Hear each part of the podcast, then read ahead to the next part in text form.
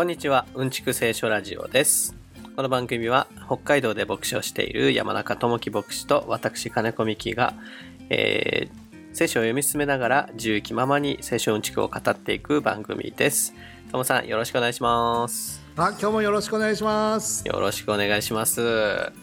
いやー、いろいろ大変だったみたいですけど、どうでしたか、ともさん今週は？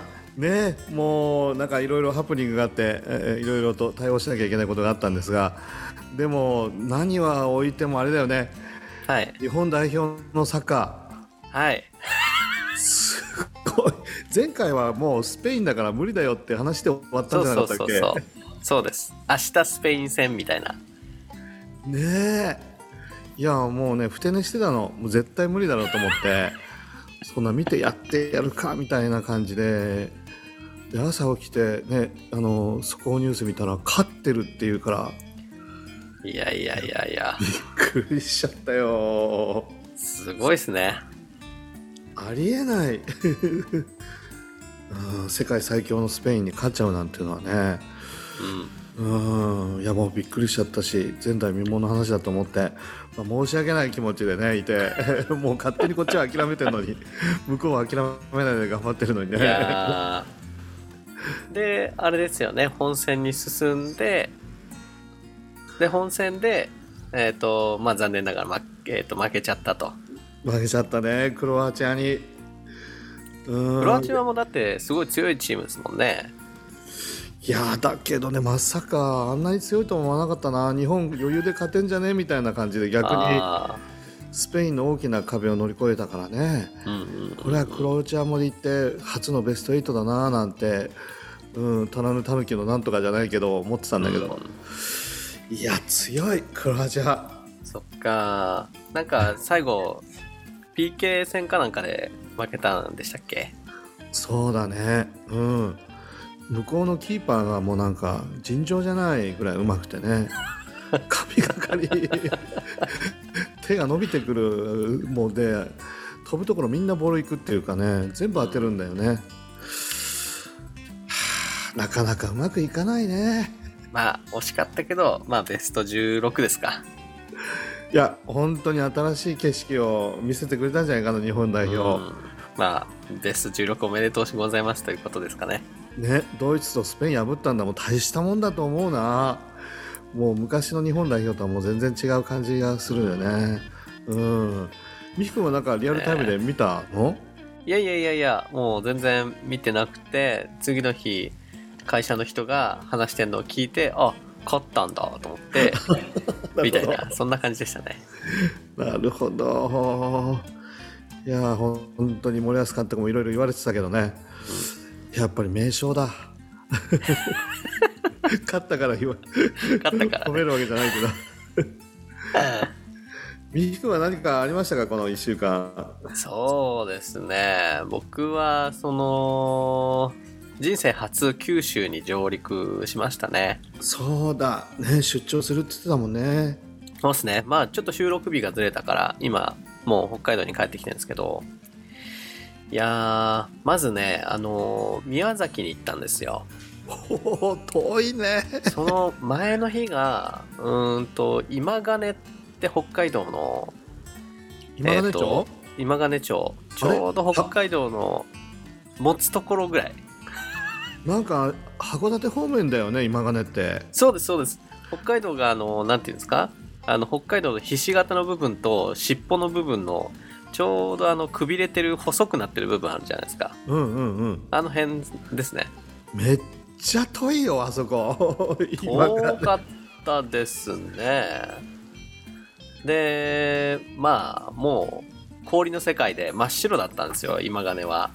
うんうんうんそちょうどその前の晩かなんかが岩見沢とかで一晩で40センチぐらい降った日だったんですよ雪が。最近降るよね岩見沢とかあっちうのん、中草とかねそうっすねで今金も真っ白になっててで寒い寒い言いながら、えー夜新千歳からあー羽田に行ってで宮崎までは行けなかったんで羽田で一泊して次の朝宮崎に行ったんですけどすごい。やーそしたらもう宮崎はねあの15度。あったか。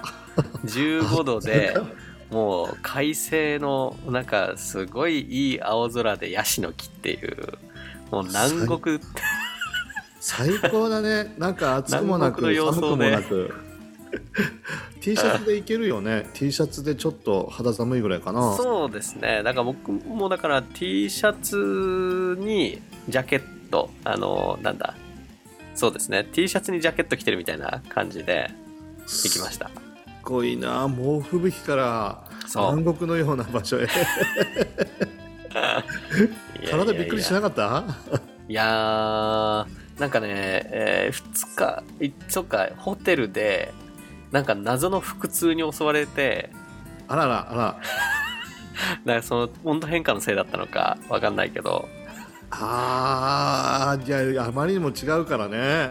ですね。謎の腹痛に襲われながらなんかあのー資料を作ってましたね宮崎では。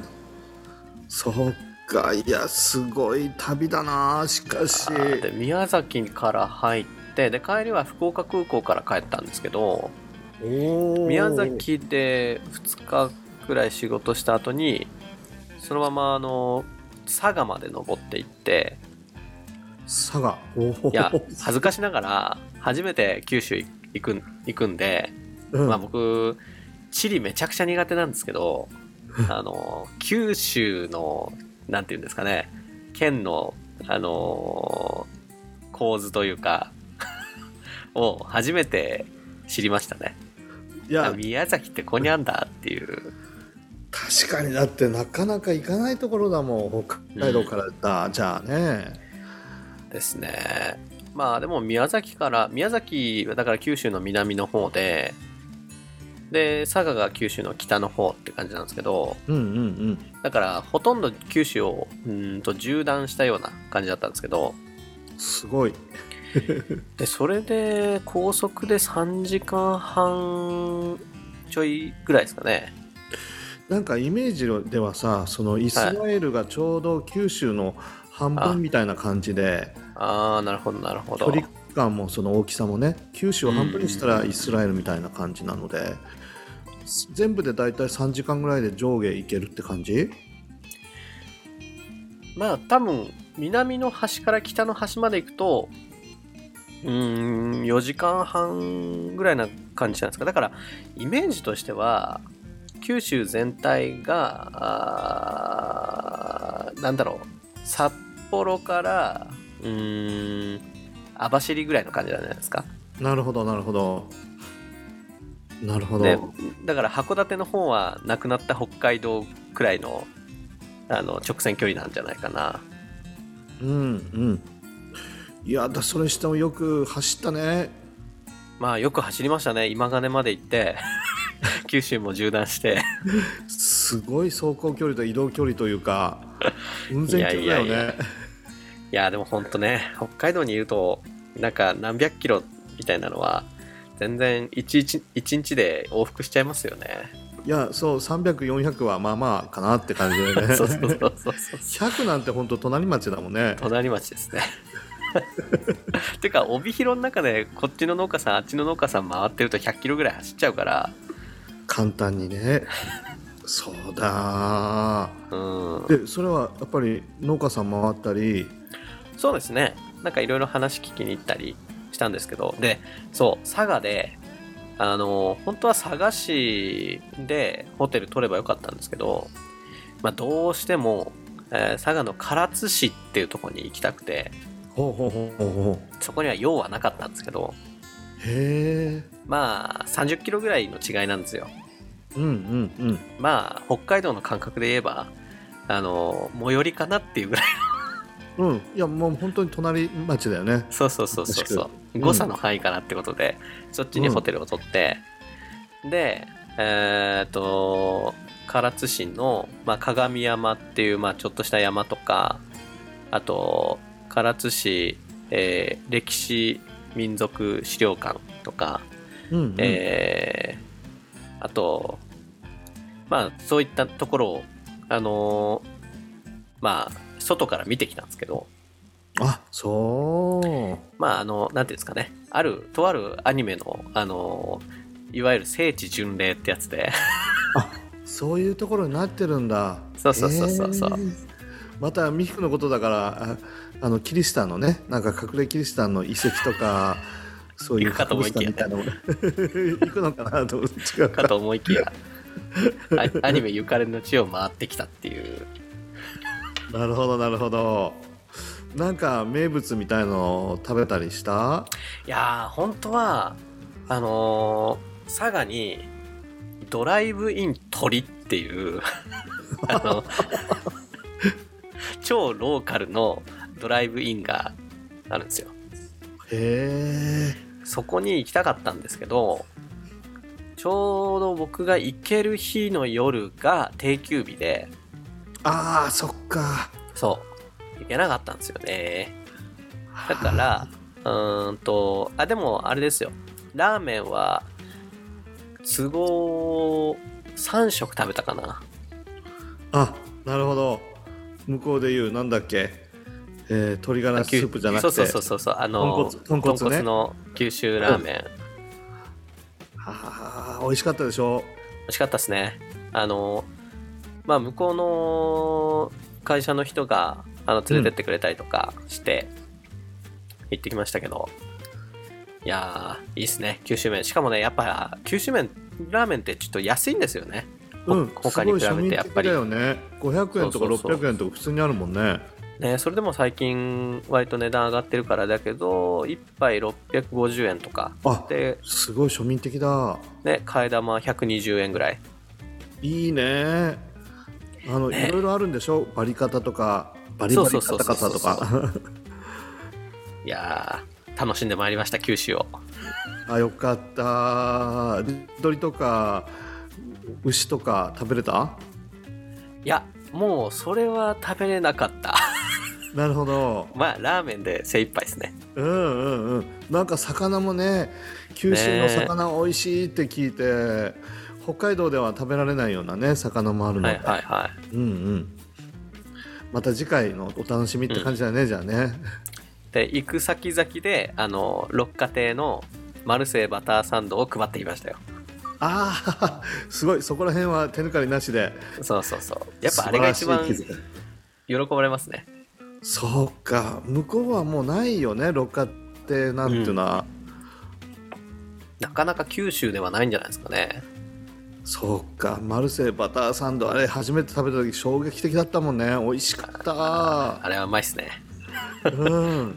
いやでもあのところでですけどあのね僕ら最近はサッカーの話ばっかりしましたけど あの問題はあれですよ。もう12月に入ってあの、久しいわけですけどあのね世の中的にはワールドカップだったけど、まあ、本来はあのね教会関係で言えば12月といえばクリスマスで。クリスマスだよね。そうだあのそのクリスマスまでのあクリスマスまでの4週間っていうのをあのなんていうんですかね。こう待ち望むアドベントという習慣があるじゃないですか。そうそうそう。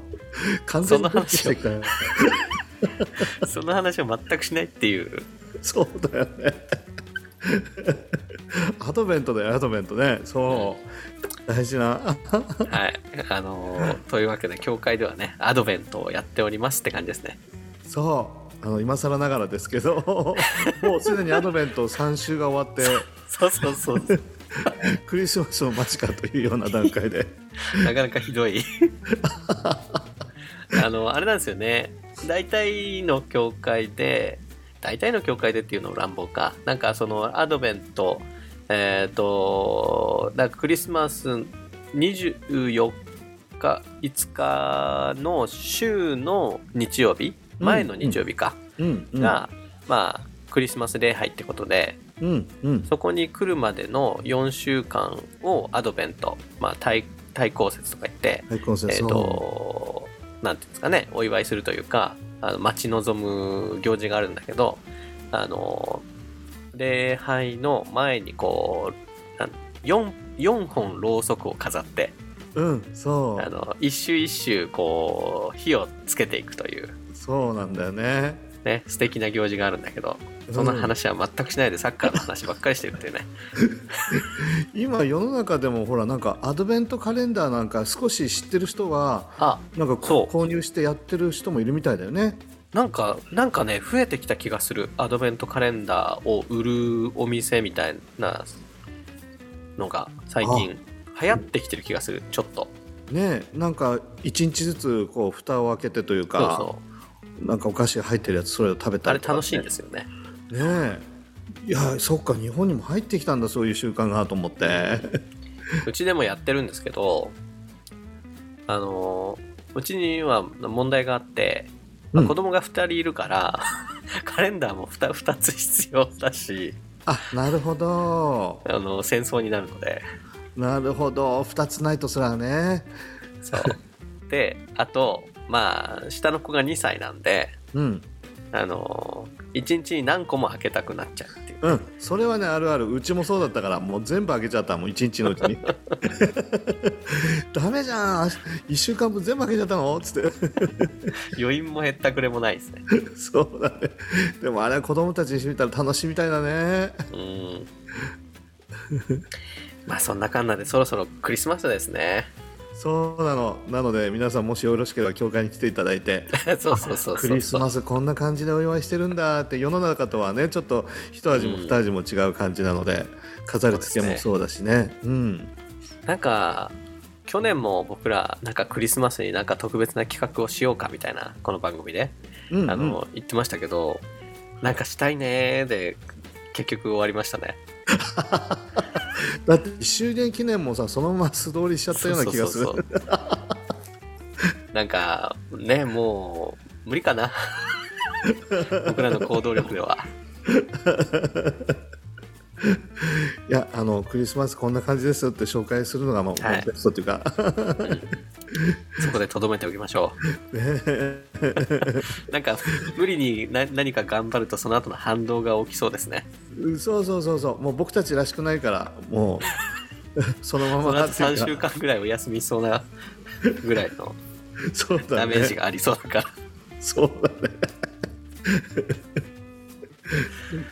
はい。まあ、そんなことで、クリスマスを待ち望みながら、今週もやっていきましょうかね。あやっていきましょはい。えーと、今週は、またあの13章やってるんですけど、あの、例え話が、あの、どんどん出てくる13章なんですけど、ううん今週も、えー次なる例え話を1個紹介して、って感じですかね。31節から35節かな。うんうんはい。まあ、とりあえず読んでいきますね。はーいはーい。じゃあ行きます。えー、マタイの13章の31節から。イエスはまた別の例えを彼らに示して言われた。天の御国はからし種に似ています。人はそれを取って畑にまきます。どんな種よりも小さいのですが、成長するとどんな野菜よりも大きくなって木となり、空の鳥が来てその枝に巣を作るようになります。イエスはまた別の例えを彼らに話された。天の御国はパン種に似ています。女の人がそれを取って3サトンの小麦粉の中に混ぜると全体が膨らみます。イエスはこれらのことを皆例えで群衆に話された。例えを例えを使わずに話す使わずには何も話されなかった。それは、えー預言者を通して語られたことが成就するためであった。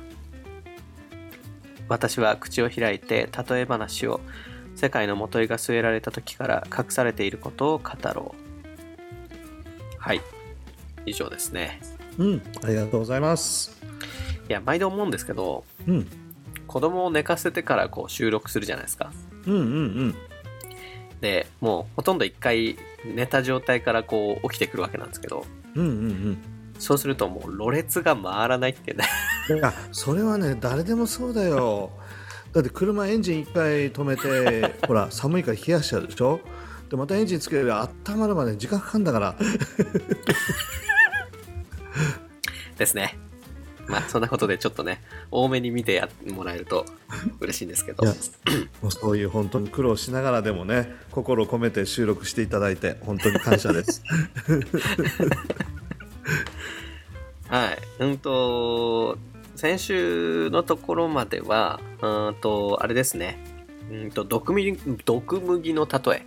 うんうんを話してたんですけど、うん。うんまあ、それに続いて語られた2つの例え話でで先週は毒麦の例えの解き明かしのところも読んだんですけどそれはこの、えーこの後のとこだったんですよね。解き明かしの部分は。うんそうだね。だから先週やったあー取り扱った箇所のちょうどそこに挟まれたような、えーうん。とこ読んだんですけど、うん。うん。まずはからし種の例えですね。そう。天の御国はっていうのは結構イエス様よくね語られてうん。神の国をいろいろな話で例えてるっていうのはいっぱい出てくるもんね。うん。かからし種って日本にはあるのかな？まあ本当に世の中で一番小さい種って言われてるようなね。うん。あのーなんだ。英語の聖書を読んでると、マスタードシードって出てきますよね。そうそうそうそう。もうなんか1ミリぐらい1ミリもあるかないかっていうような感じの種だよね、うんうん。世界の中で一番小さいと言われてる。でも案外大きくなるんだよねあれ成長すると。2メートルになったりとか、5メートルぐらい成長したりってこともあるんじゃないかって言われてるよね、うん。なんだろう。北海道で言うと、あのー柳、柳の木みたいな。うん、うん北海道ってなんか雑草みたいに急に柳が生えてくるんですよね。畑のへりとかに。なるほど あの、最初は、あのなんか草みたいな感じなんだけど、うんもう半年も経つと立派な木になっちゃって、で、切るのにもすごい苦労するっていう。そうだ北海道はね背伸びるもんね針葉樹林が多いのでうんうん。背が高くなってくるもんね気がつくとまあ、その、ね、厳密なこと言うと、からし種よりも小さい種子っていうのは、もちろんなくはないんだけど、うんうんうんその、ね、ここでこう、言ってる、どんな種よりも小さいっていうのは、まあ、この時代、作付けされてる作物、一般的な作物の中で、まあ一番小さいでしょっていう、まあ、うんそういう話だと思うんですよね。そうねそれからあの大きくねどれだけ2メートルなんですか3メートルなんですかそういうことではなくて、まあ、本当にあの最初は小さくても最後はものすごく大きく広がり拡大していくっていうその部分をイエス様は強調しているような気がするね。うんうんうん。そうでしょうね。まあ、からし育てたことないからな。どんな感じななのかわかんないけど。うんうん、味なんかもねなんかブラックペッパーの一種とかって言ったりする人もいるけどねなるほかど。うん。まあ、うんね、その、最初は小さいんだけど、うんどんな野菜の種よりもあー大きくなると。どんなた種じゃないか。野菜よりも大きくなって木になると。うんうん、鳥が来てねその枝に巣を作るようになるなんて最初のあの1ミリも満たないようなね顕微鏡でしか見えないような種が そんな風になるかって想像つかないんだけどうん。でもねすぐ作るようになるなんていうのは、まあ、それで思い浮かべるのはやっぱりで最初は12人の弟子から始まっていくんだけどうんうんイエス様のお話を聞いてイエス様の教えを踏襲してうんキリストを述べ伝えていく12人の弟子から、まあ、あれよあれよといううちに 広がって大きくなってローマ帝国まで飲み込んじゃってみたいなね、うん。まあ、今70億人もう7 80億人になったのかな世界で人口が。80にはまだちょっとなってないんじゃないかな、まだ。ねえでも、70なる勢いですよね。うん、70数億人の中で、まあ、キリスト教徒っていうのは、まあ、いわゆる2 5 6億人ぐらいいると言われたりしてるけれども、まあ、今の時点でねでそれ以前の方々も含めたらそれは12人からあそのぐらいの 大きな大きな数になるんだって想像つかないね。うん。ああ。なんか、推計では2022年11月15日、ちょうど1ヶ月前ぐらいに80億人になるのではないかという推計がされていたんで、いやすごいね。まあ、なかなかこれタイムリーにあの測れるものじゃないからうんうん。あれだろうけどだからちょうど今ぐらいには80億人になってんじゃないですかね世界人口。いや小さい頃ね中学校とか高校は60億人になるかとかってそんな話だったのに10年おきごごとに10億人ぐらい増えてる感じするよね。ですね。いやそこまではいかないにしてもあの、ー、うん。まあ、神の国神様を信じているうイエス様を信じている、まあ、キリスト者と言われるような人たち、うん。うん。まあ、その、ね、数っていうのは確かに莫大になってるというか最初から比べるとね。うん。ですね。まあこれを聞いてた人たちは例えばね今今は2000年以降のあの時代を僕ら生きてるわけだけどこの当時の人たちがこれを聞いてイメージしたのはあのまあアブラハムからイスラエル王国までのあのなんていうんですかねイスラエルの広がりっていうかうんうん。っていうのをまあ思わされたんじゃないかななんて思ってたんですけどうんうんまあ、アブラハムっていう一人の人に、あのーなんだ、神の言葉がかかって、うんうん私の示す地に行きなさいと。で、そこからアブラハムの子孫がどんどん、あのー増えていって、で、それがも、あのーイスラエル民族の、その、ルーツになるわけじゃないですか。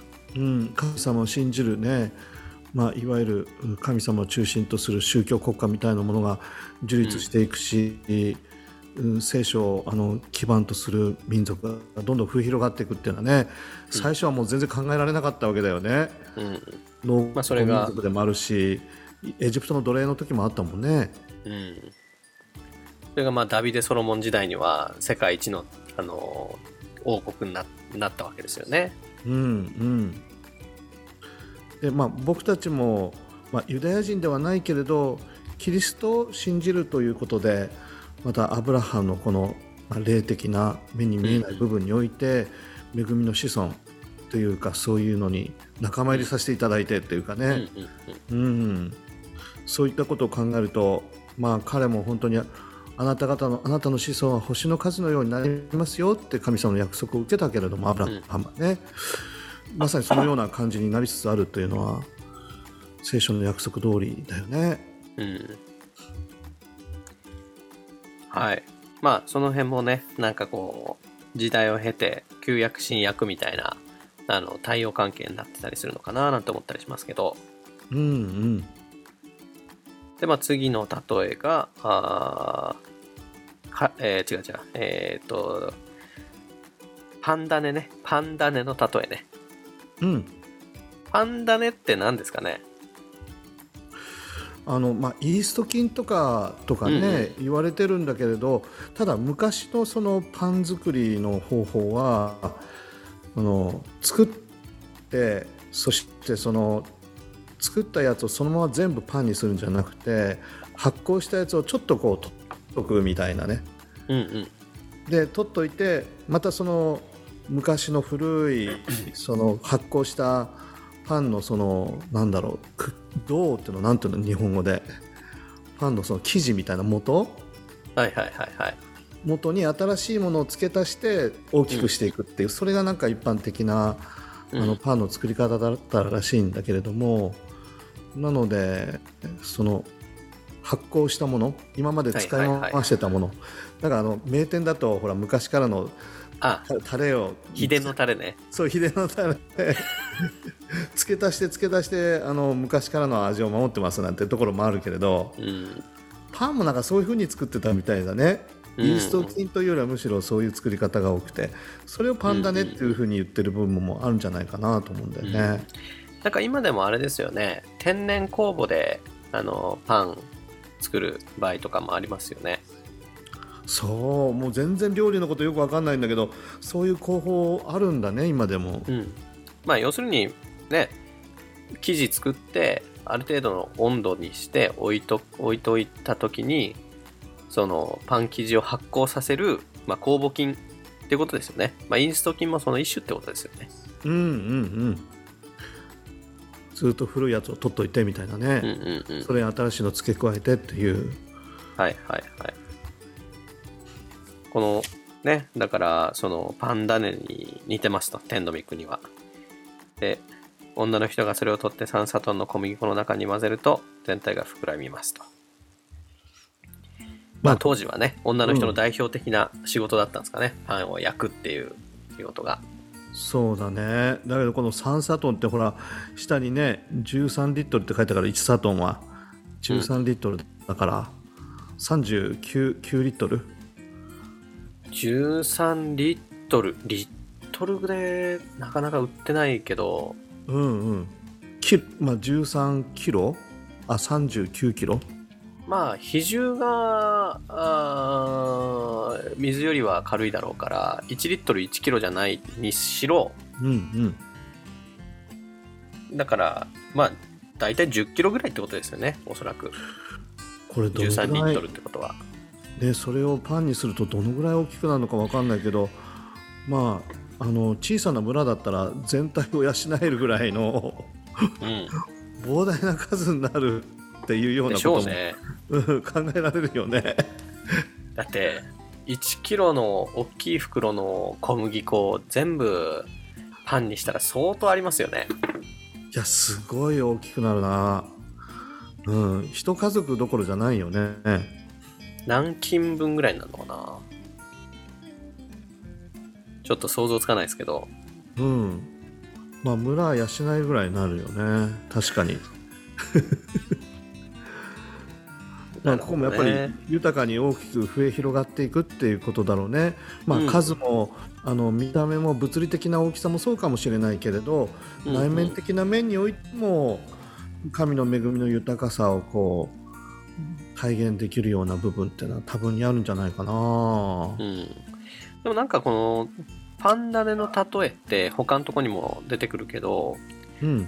あんまりいい意味で使われてない場合が多いじゃないですか、パンダネあパンダネに警戒しなさいとかってあるもんね。そうそうそうそう、うん、なんかパリサイ人のパンダネに警戒しなさいとか。だからあなた方はパンダネのないものでいなさいとか。うんうん、その罪のを象徴するようなうん。苦い人間的なそのどうしようもなさみたいなのをこう表すようなものとしても語られてるところもあるよね確かに。うん。でもここではなんかあ良さげな感じで語られてると思うんだよね。そうですね。うん。まあなんかそれだけ当時の庶民にこうなんていうんですかね。親近感が湧くというか身近なというか、それをこう例え話で使うことによってこうぐっとこうなんていうんですかね身近な感じになるようなうん。ものだったんですかね。そうだね。余市にまかれた種が60倍30倍100倍の実を結ぶという、まあ、この前の話だよね。イエス様の話だけど、うん。それをさらにこう一歩進めてえーどれだけ大きくなるだろうかみたいな部分を強調してる感じがするけどね。うんうんうんうんですね。うん。まあ僕なんかもねえー我が私の家族の中ではクリスチャン第1号なんだけれど、はまあ、そこから始まって結婚して家族が今6人家族みんなねイエス様を信じるものそして、まあ、父も母も祖母もっていうことを考えたら、いうん。まあ、確かにね 一人からさらにっていう、うんそして教会の家族のことも考えるとね、まあ、その大きさっていうのは計り知れないなと思ったりするし。にうん。美樹君だってだって何代目のクリスチャンだったっけ？えっ、と5代目ですか。すごいね。日本で5代目ってなかなかないよね。そうなんですよね。日本はねそのクリスチャン迫害の時代みたいなのがあったから大体そこで途切れちゃってるから、そう、ね5代56代ぐらいがい最最最長になっちゃうのかな。だと思うな。最初に信じたヒーヒーヒーヒーヒーヒーおじいちゃんおばあちゃん。うん。まああのね家族なんて想像つかなかったろうねきっと美福の家族も。そうですね。うん、まあそのね最初の人が何をきっかけに、うん、うん。そのクリスチャンになったのかってもはやもう分かんないんですけど。い、や知りたいねだけど。うん、ちなみにトムさんがクリスチャンになったきっかけまあいろいろあるんでしょうけど。うんうん。最初のきっかけって何だったんですか？なんかねあの大学生のその聖書研究会みたいのがあって。はいはい、それであの夏のキャンプあるから一緒に行かないって誘われて。うん、あキャンプかーって楽しみだなーと思って四国の小豆島に行ってね、はいい。っぱはいい泳ぐぞサイクリングするぞとか魚釣りするぞと思って行ったらもうびっちり聖書の話なんだよね朝から晩。うわーこれ騙された！と騙し討ちだ。思ってたんだけどでも聖書の話聞くうちにねなんか心本当に開かれてっていうか、うん。うん、神様の恵みを感じてというか自分が最高の人間だと思ってたのにいや神様の前に出る時に自分の醜さとか汚さとかうん汚れとかすっごい教えられてね、うん、それと同時にあのそんな自分のね罪とか汚れを背負って十字架にかかって死んでくださったキリストっていうのがなんかもうリアルに心に迫ってきたような感じで、うんうん、その時に信じたっていうのがあるかな。なるほどね。まあ、それの話で言えば、ね、その、とも大学の友達ですか？が、うん。こう、キャンプに誘ってくれた、その、ね、一言みたいなのが、ここで言う、パンだねというか、うん。からしだねというか、ということもできるんですかね？そうだね。あの一言がなければ言ってないもんね。何気ないキャンプ一緒に行かないって。うん。ね、それで、ね、トモさん一家と、そして、お母さん、お父さん、あの、おばあちゃんと、うんうんうん。いや牧師になる自分なんて想像つかなかったもんね。確かに、うん。だいぶ膨らんだ感じしますね。そうだね。小麦粉が。本当だね。もっと膨らんでほしいけどね。お腹ばっかり膨らんでんだよ最近。どうしたらいいんだろうって思うへこましたいんだけどお腹はね。うん。そこはね。まあそこはまあやっぱ普段からね、パンダネどころじゃなく、いろいろ摂取しちゃうから、そう。摂取しすぎなんだろうね。分相応に膨らんでるのかもしれないけど。いや美味しすぎて困るんだよね北海道の食べ物が。やっぱり食べ過ぎなんだよね。いや、お互いそこは気をつけないとですね。いやいやもう全然ミックで全然大丈夫よもう。いやいやいやいやいやまだまだもう体を動かしてるしね。うん忙しく東本清掃してるしまあそれで、えーまあこのね一通りこれでこう例えを話したわけですよね。この13章でここで、うんうんうん。でまあそれを受けてあのイエスはこれらのことは皆例えで群衆に話されたと。例えはつかずに使わずには何も話されなかった。っていうところで。まあなぜか例えで話すと。何事も、え分からなくなるさらに分からなくなるってこともあるし なるほど分かるっていう部分もあるしなかなか難しいよね、まあ、これ今までのところ誰も何の解説もしてくれなくなんかこう絵本を読むような形でずーっとこう例えであのまあ身近なお話なんだけどでもまあイエス・キリストって人がわざわざ話してんだからなんか意味があるんだろうなって思いながら聞いてる群衆からすると分かったような分かんないようなって感じだったんですかね。だと思うな。日常生活に密接な何かを使いながらイエス様話してるけどうーんっていう部分は多分にあったかもしれないね。うん。ただなんか立法学者最初みたいななんか断罪するような人を上から目線であの責めるようなそんな形じゃなくてあの全然心に響いてこない話じゃなくてなんとなく心に迫るような、うん。うん、そんな思いは受けてたかもしれないよね。うんうんまあどれもああ分かる分かるっていうかあなるほどね。あそうだよねみたいな。共感をだ普通の一般の人たちがこう生活の中でこう経験するようなうんうん。共感が持てるような話ですよね。そうだよね。いやなんでさ、まあ、クリスマスのメッセージとつながる部分もあるかもしれないけどうん。救い主っていう方がね私たちのもとに来てくださったと。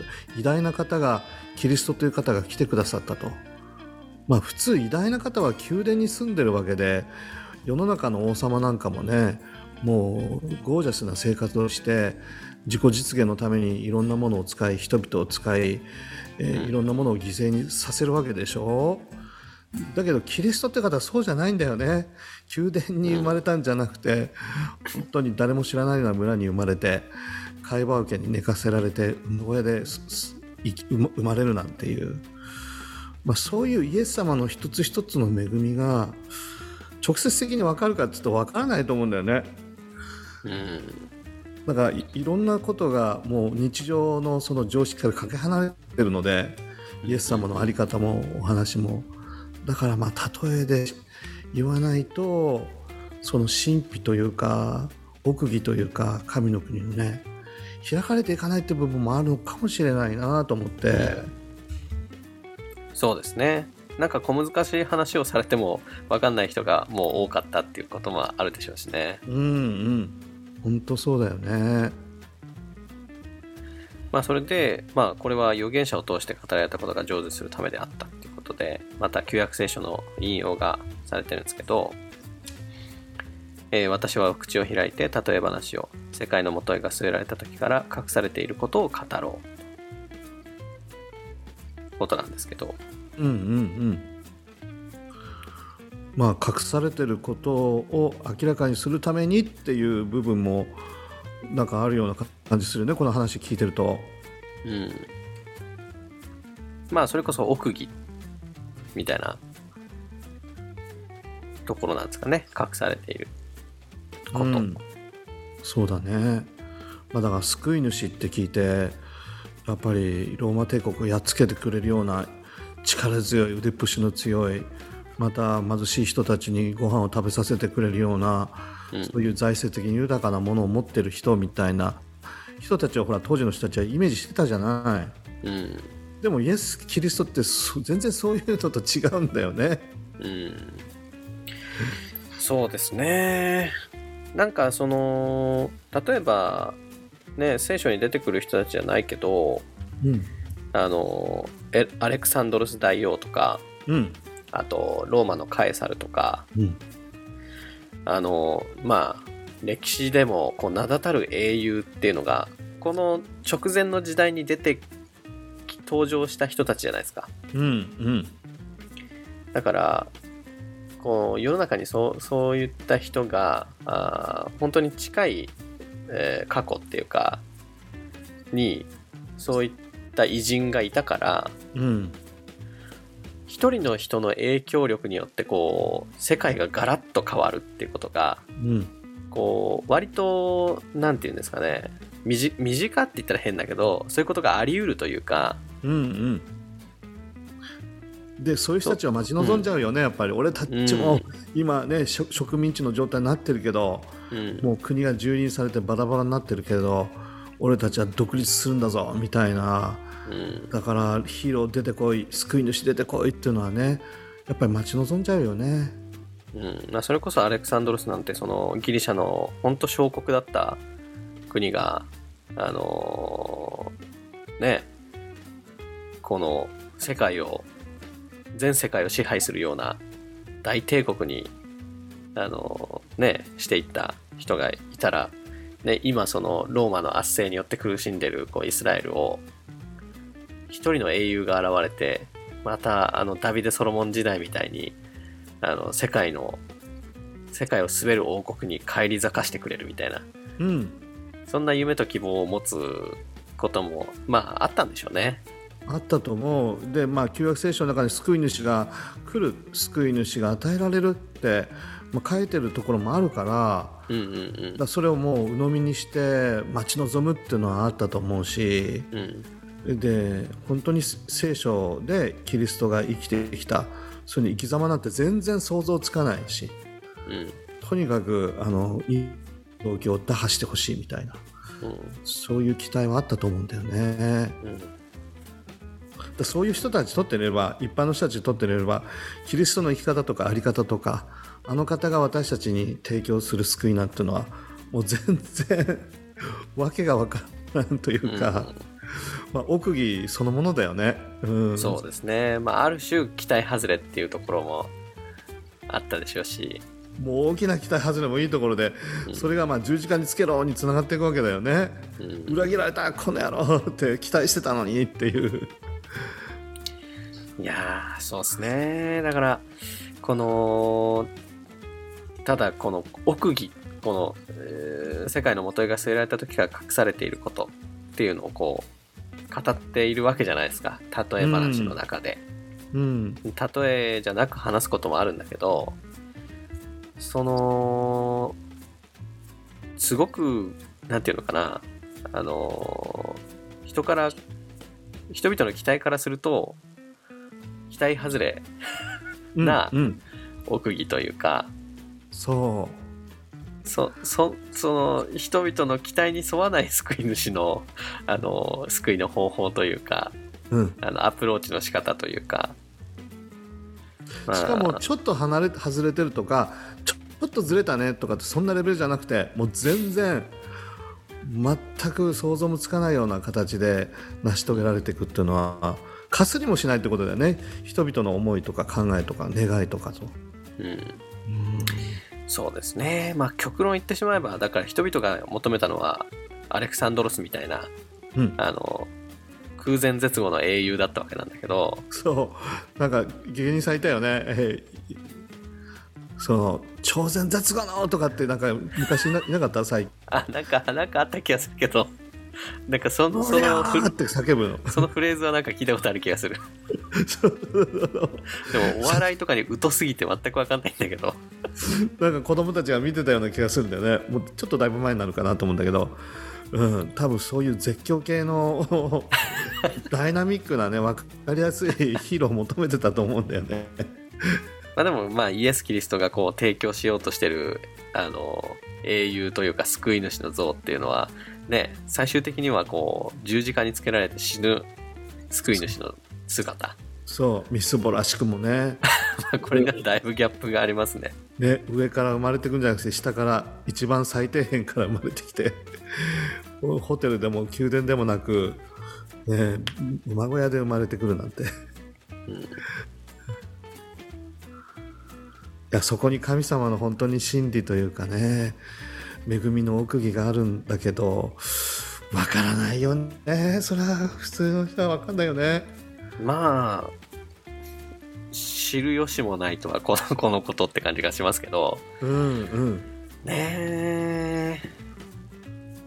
まあ、だから、その、わからないと思うんですよ。うん。実際、自分がこの時代に生きてたらわかんなかわかんなかったろうし、いや本当に僕たちも多分文句言ってたと思うよ。早く救い主来いよっつって、でも、だから、あのーキリスト教ってこう、なんていうのかな、そそれも、そ、なんていうんですかな、そういうもんじゃないですか。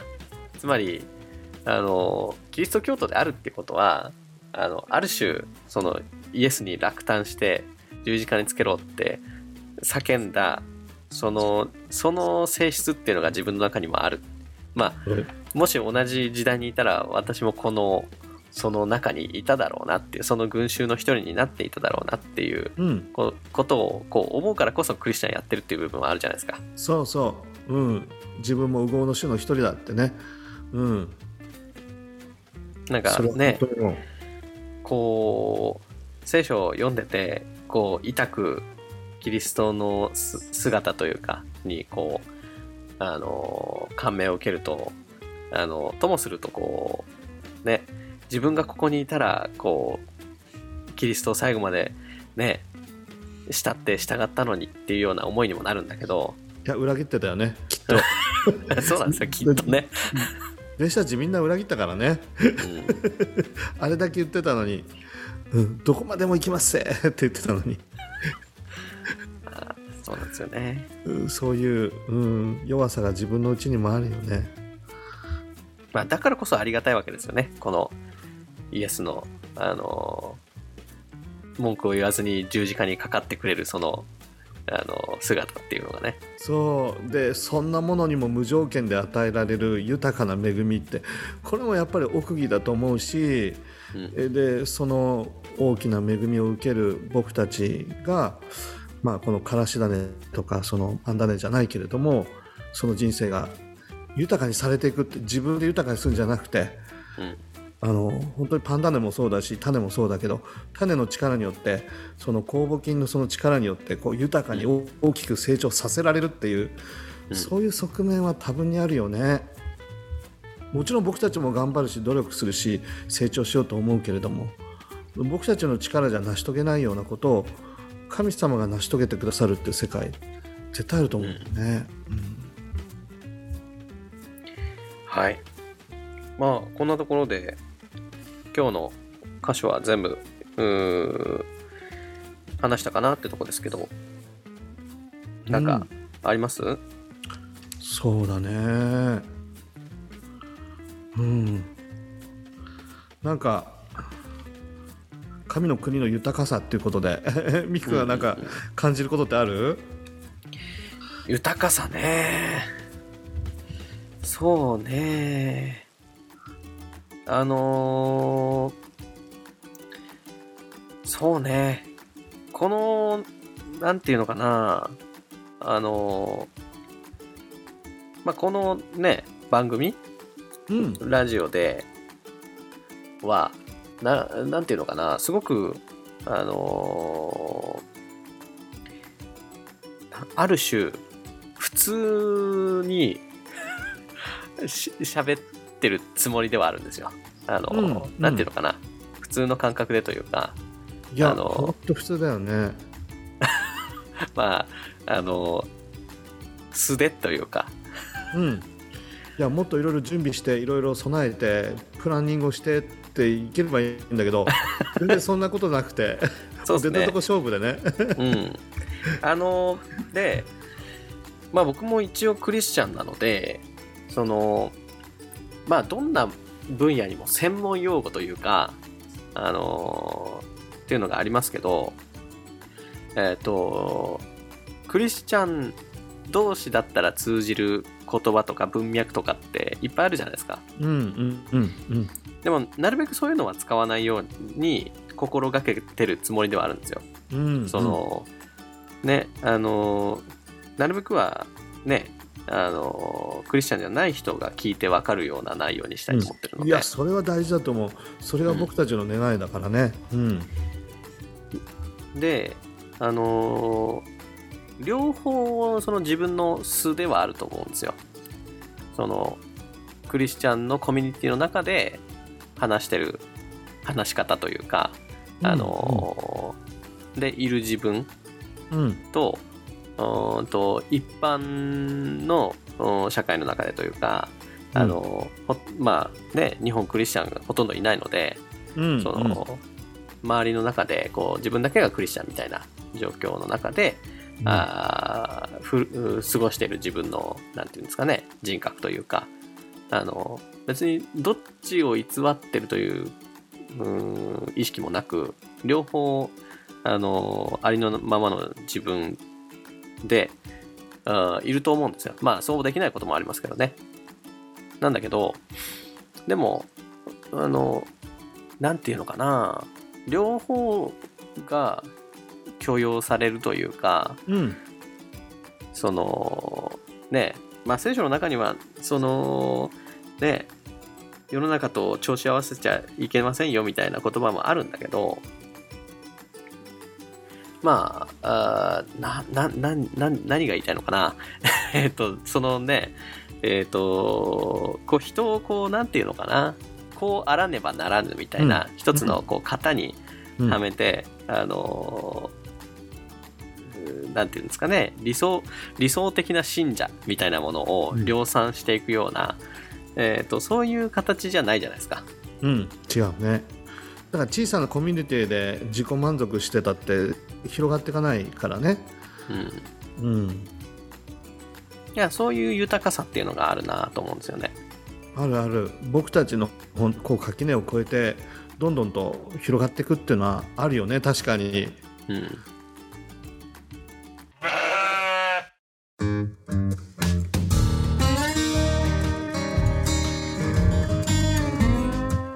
でまあそ,、ね、それこそ、ね、12人の弟子たちの話がちらほら出てきてますけど本当にキャラキャラクターに富むしうん。それはこうイエスと出会ってまだよくわかんない中で弟子をやってる段階の、えー12人も本当に個性豊かだしうん。でイエスの十字架と復活っていうのを経験した後のあのある種こう生まれ変わった弟子たちっていうのもやっぱりその後にもそれぞれキャラクターがあってうんうん。あのなんていうんですかね。面白いんですよね。それぞれ。いや本当に。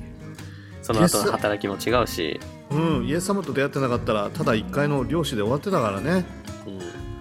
うん、うん。うんなんかそのねイエスがあの死の死と十字死と復活っていうのを経験した弟子たちっていうのがこうある種こうねう人が変わったかのように働き始めるんだけど、うんうん。でもそれでもいろんなし失敗をするしうん。でそれがこうありのまま聖書に書かれてたりしてそれもねまあ豊かさといえば豊かさかなと思うんですよね。うん、でイエス様はそういうね弱さがあったり失敗したりする僕たちを絶対にあの諦めないし語り続けてくださるし、うん、期待を持ち続けてくださるし僕たち以上に僕たちの可能性を信じてくださってるのは イエス様じゃないかなと思うんだよね。そうですね。うん、だその本当に優しさと真実に支えられて僕たちの本当にこの信仰生活となると思うしうんなんとかこの、ね、イエス様の素晴らしさが僕たちという垣根を越えて小さな私たちのこのコミュニティをねキリスト教というコミュニティを越えて一人でも新しい方に手渡されていけばこれが膨らみにつながっていくよねうんうんうん豊かさにつながっていくかなと思うし、うんそうですね。はい。まあ今日はこんなとこですかね。はいはい。ありがとうございますありがとうございます。まあクリスマスが近くなってきましたけど。そうだあもう本当に来週ん？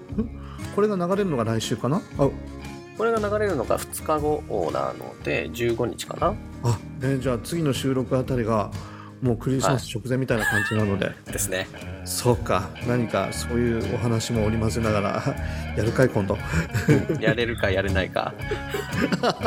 自信ないけど。自信ないけどまたワールドカップのあのお話で終わっちゃうかもしれない。終わっちゃうかもしれない。クロアチア本当すごいんだよ。粘り強くて諦めないで。